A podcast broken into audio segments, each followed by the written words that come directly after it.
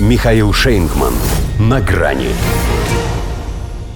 Отдать концы. Шотландия опять собралась в свободное плавание. Здравствуйте. На грани.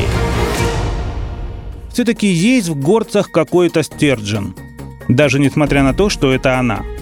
Во-первых, по имени сразу не скажешь, потому что, ко всему прочему, еще и Никола.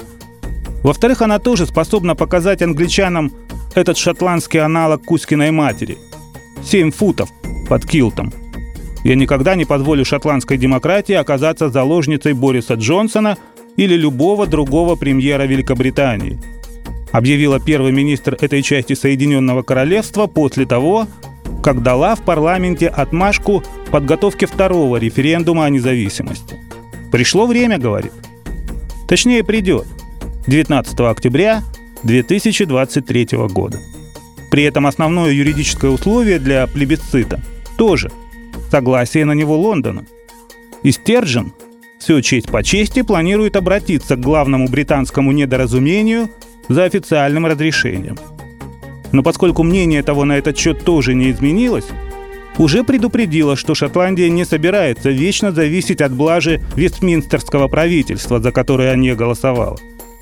Власти страны, по ее словам, уже ищут способ, как обойтись без одобрения центра. Хотя что искать? Если хочешь идти, иди. Над вопросом же они не стали заморачиваться, а сохранили в редакции 2014-го. Должна ли Шотландия быть независимой? И вроде плохая примета, поскольку тогда все закончилось не в пользу, как называют таких в метрополиях сепаратистов. 45 на 55.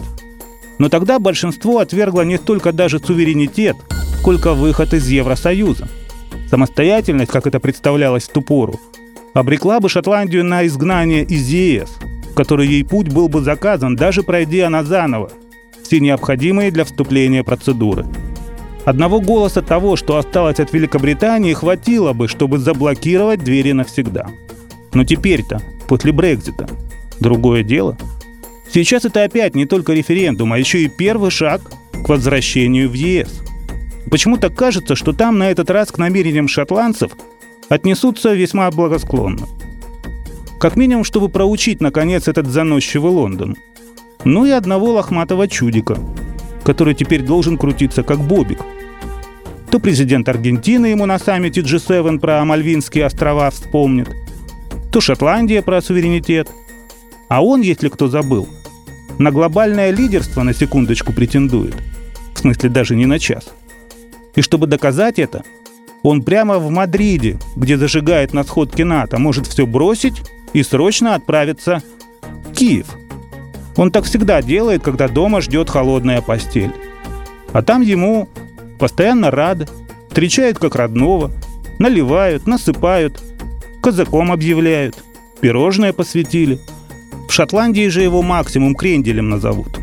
Причем этим горцам от него даже оружия не надо – Потому что это же у них базируются субмарины с ядерными боеголовками на борту.